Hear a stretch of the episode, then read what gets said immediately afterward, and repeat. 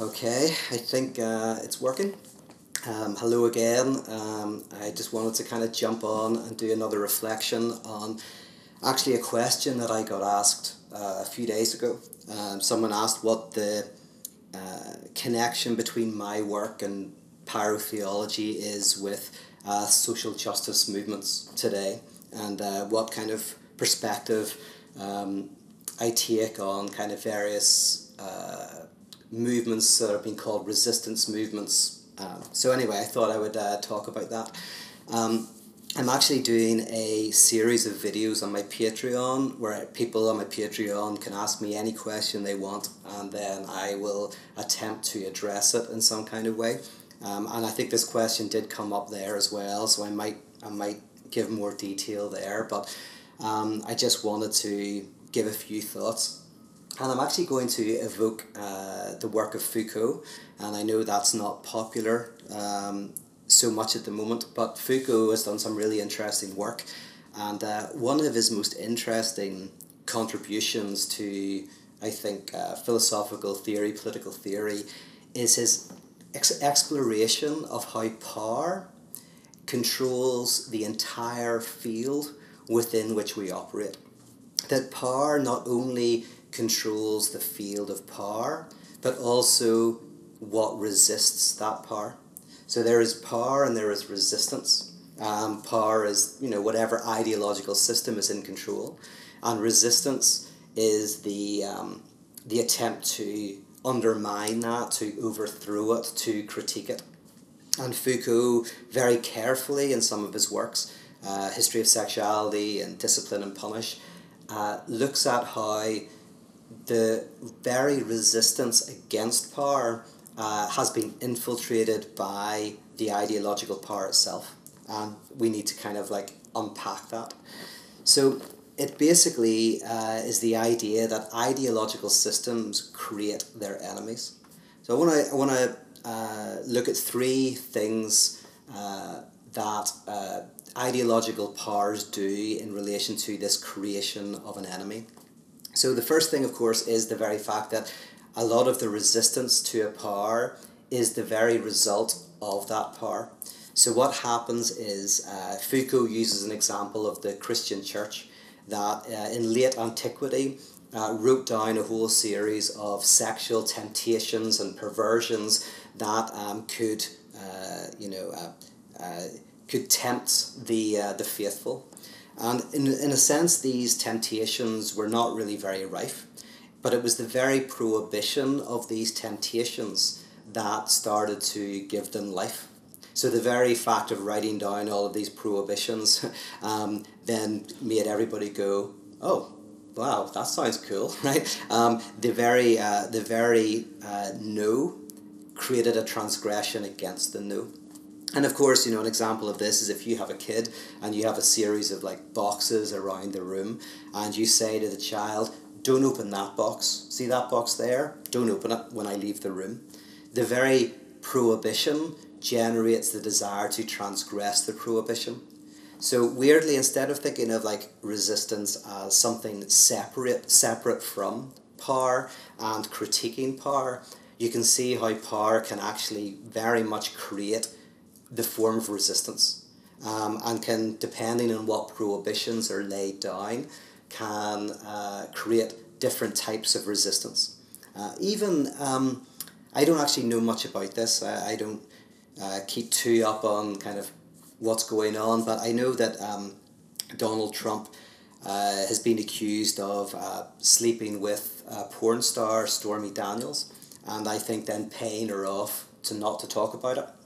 Uh, now this is an interesting example because uh, you know on the surface it doesn't sound like a very big story. You know, billionaire businessman and reality TV star has sex with uh, porn star in a penthouse. Right, not not not much kind of amazing about that, but what's clever is the prohibition is paying the person off not to talk about it, refusing to answer questions, denying it.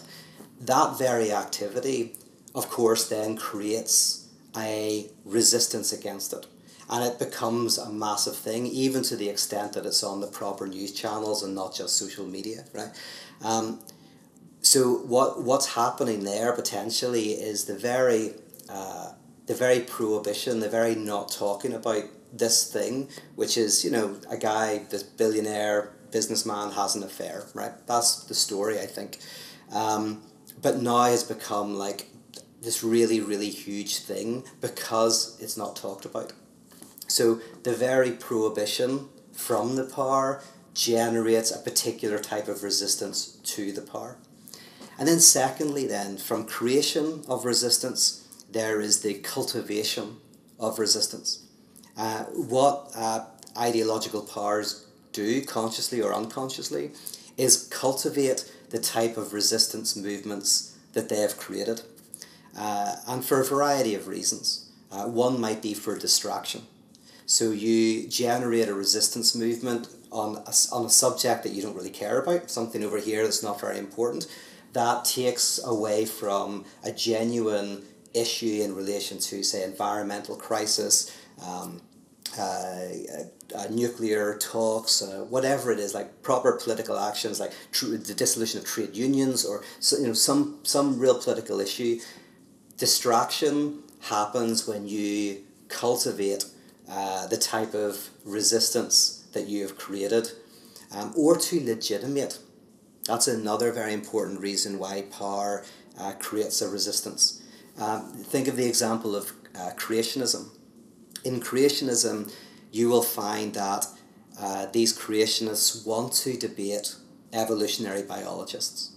And of course, that seems strange at first because you go, if you have a preeminent, because uh, it's basically the better, the better the evolutionary biologist, uh, the more they want to debate them. And that sounds crazy because if you get a preeminent evolutionary biologist uh, who is articulate, um, the creationist is going to you know lose the argument. This is for a variety of reasons. Um, so why would they want to do that? Well, partly because the mere debate itself is more important than the content. The form is more important than the content. It legitimizes the position, right? So the very fact that you know, say a creationist gets on the BBC doesn't matter how it goes, the creationists will use that because it's like we were on this credible news station, we debated this credible biologist, and that helps to legitimate uh, the, the, the, the, the system itself.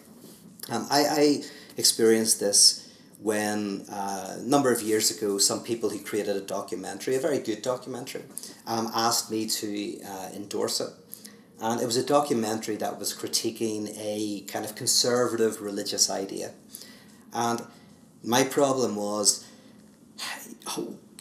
I couldn't endorse it, not because I didn't like the documentary, not because I didn't like the people, and not because I didn't agree with the documentary, but in a sense, by endorsing this documentary that critiqued this conservative idea, I was endorsing something that legitimated that idea.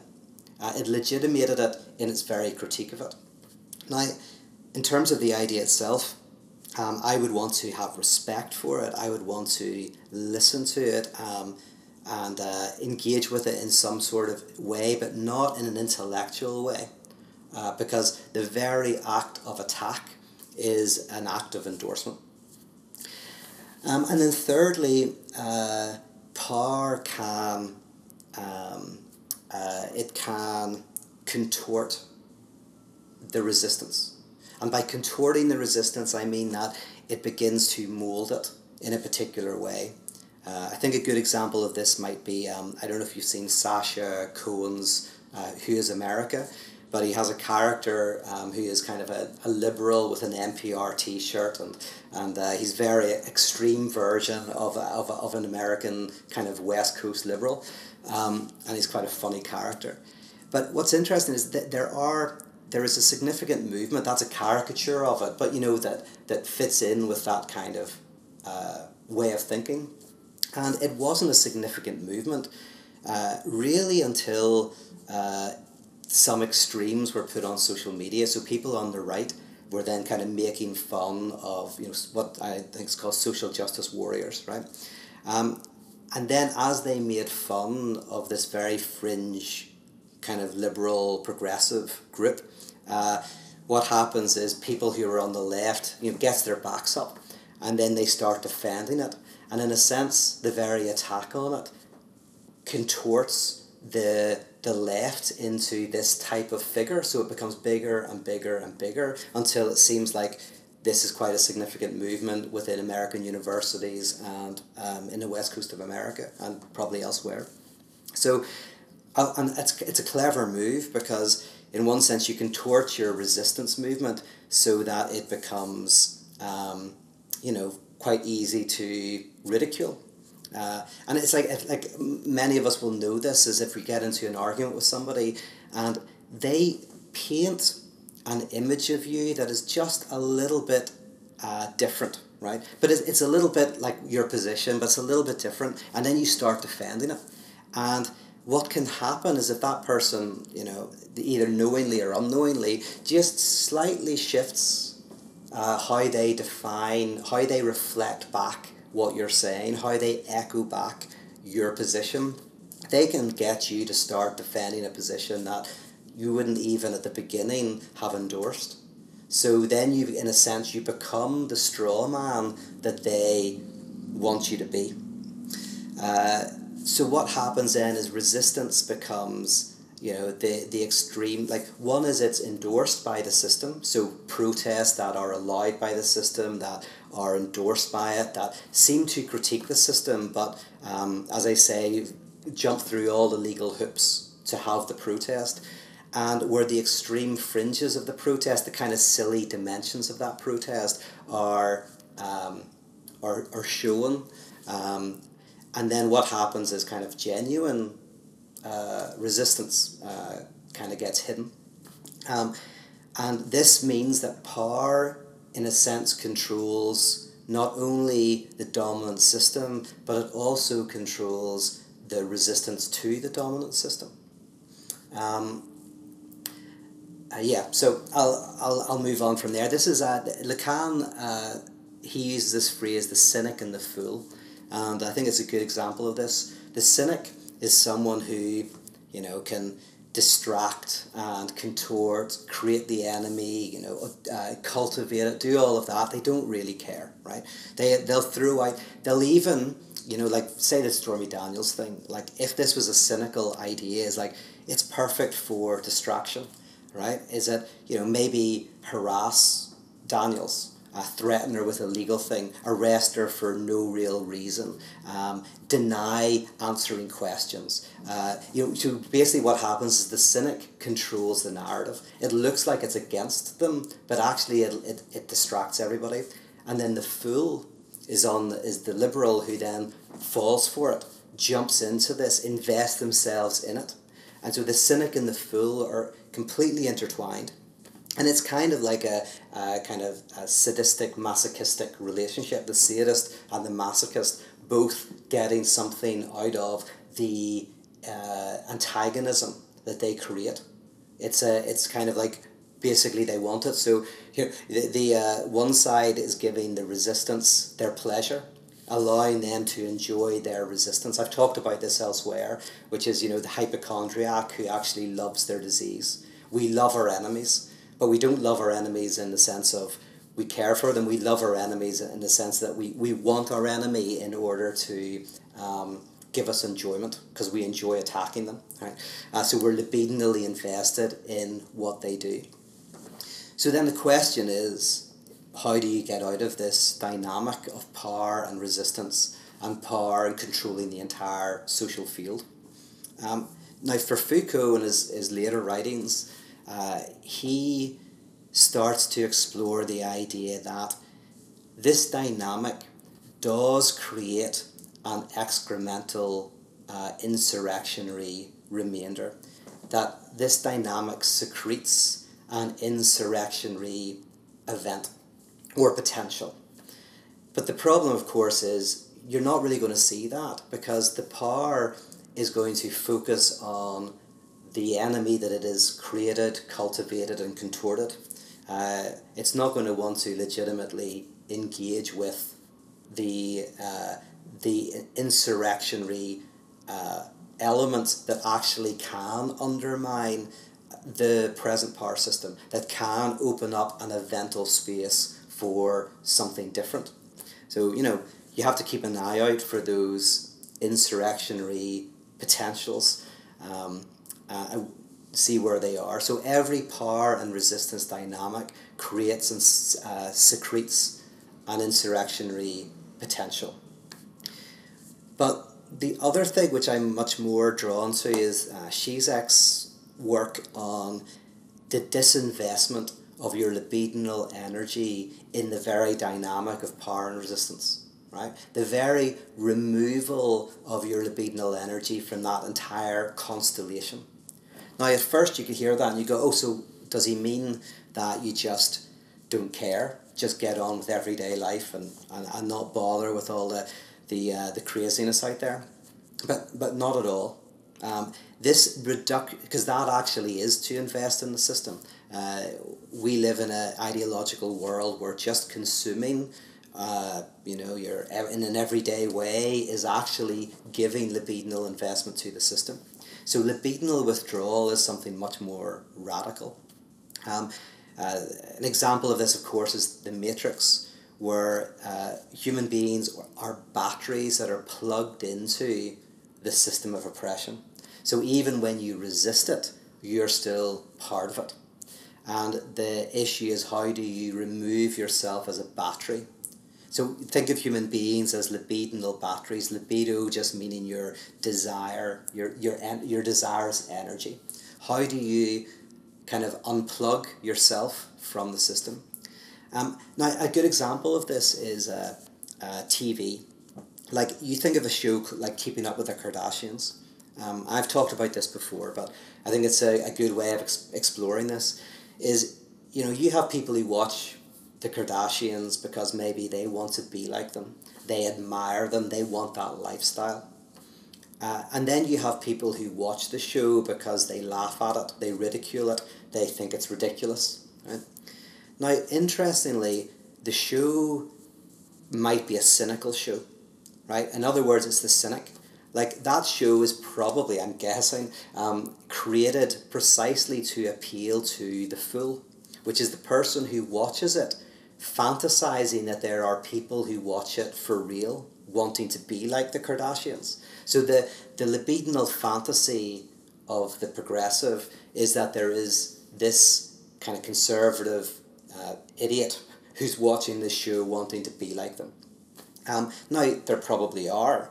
But you could conceive of a reality TV show where everybody is literally a, uh, watching it um, uh, for, for in a skeptical way to, to, to, to make fun of it. that everybody is fantasizing that there is somebody who's watching it for real. Um, but this year, they're still watching it. There's a wonderful little uh, Mitchell and Webb uh, they're comedians in the UK. This little sketch that they did um, that's about The Apprentice. And um, if you look it up, Mitchell and Webb, The Apprentice, you'll see uh, a beautiful expression of how this works.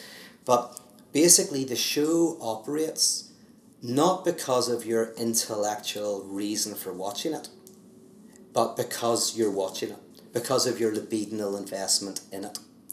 And that's what sells the advertising that's what kind of keeps the show running. If more and more people just lacked interest in it, just no longer bought into either it in a naive way or bought into it in a sense of a resistance way, then the show would go off the air. Um, this is kind of a way of understanding what the monastics were doing. The monastics were, in a sense, disinvesting themselves from the ideological world that they inhabited they they literally they they weren't just not caring. They actively disinvested um, and created alternative forms of life. Uh, and you could think of, uh, like used the example of Rosa Parks. That Rosa Parks, in a sense, is someone who, eh, when, when, when she symbolically, you know, sat at the front of this bus, when she should have sat at the back, there's a sense in which she was just ignoring everything. She was just going like, I am not part of the system. I'm, and I'm going to sit here. And that act of, of ignoring the kind of the grammar of the system and the power and the resistance, and simply sitting in that seat was itself this incredibly important political move. Or if you think of Mother Teresa, who in Calcutta just ignored the caste system. She didn't critique it, she didn't engage with it, she just ignored it. All children were children. Um, and in that very ignoring of the caste system, it was itself this political move that radically questioned the caste system. Uh, Martin Luther King is another great example. Um, so these people who uh, provide just an alternative vision, they live an alternative vision.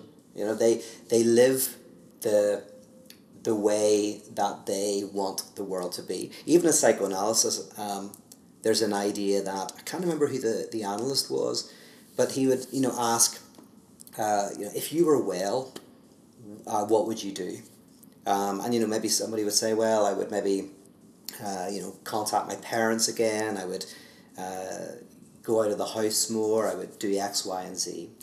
And then the therapist would say, well, listen, you know, let's let's forget about all of the stuff you're dealing with, and let's just see if you can do some of those things. Let's help you do some of those things. Um, and, and then see what happens. And, and the idea was that you're, the, the person is caught up in a, a self destructive frame. But if they can just, in one sense, kind of like detach themselves from that destructive frame and begin to live as if they were healthy, um, that can in some ways shift the frame itself. So, in an unhealthy world, the most radical move sometimes is just to try to live in a healthy way um, within community who are trying to do the same thing. While at the same time, attempting to think about what a new reality might look like. So you're ready for that moment when the excremental insurrectionary remainder takes hold, that you can play into that and you can help you know, create some new possibilities and new futures. Um, the, I actually did a book study that, that explored this uh, on a little known book called Christ and the End of Meaning. And um, it's a look at how, what does it mean to disinvest from the dominant ideological structure we exist within today. So if you want, have a look on that. It's on my Patreon, and that's like a, a very in depth look at what this this uh, unplugging the battery uh, of our desire from life actually kind of looks like. But uh, I think that was pretty much, yes, what I wanted to say is that be careful of uh, falling victim of becoming the fool to the cynic, of, of your critique of an ideological power actually being created by that power to distract or legitimate it. Um, that it's being cultivated by that power um, and contorted by that power. Explore how you can detach yourself from the entire field of power and its resistance to live an alternative type of way um, uh, in community. This is what I think conversion is, in a, in, not in a religious sense, but this is conversion. It's a radical reconfiguring of your existence so that you exist in the world differently outside of ideology or as a, um, it's hard to say outside of ideology, but in um, resistance to ideology.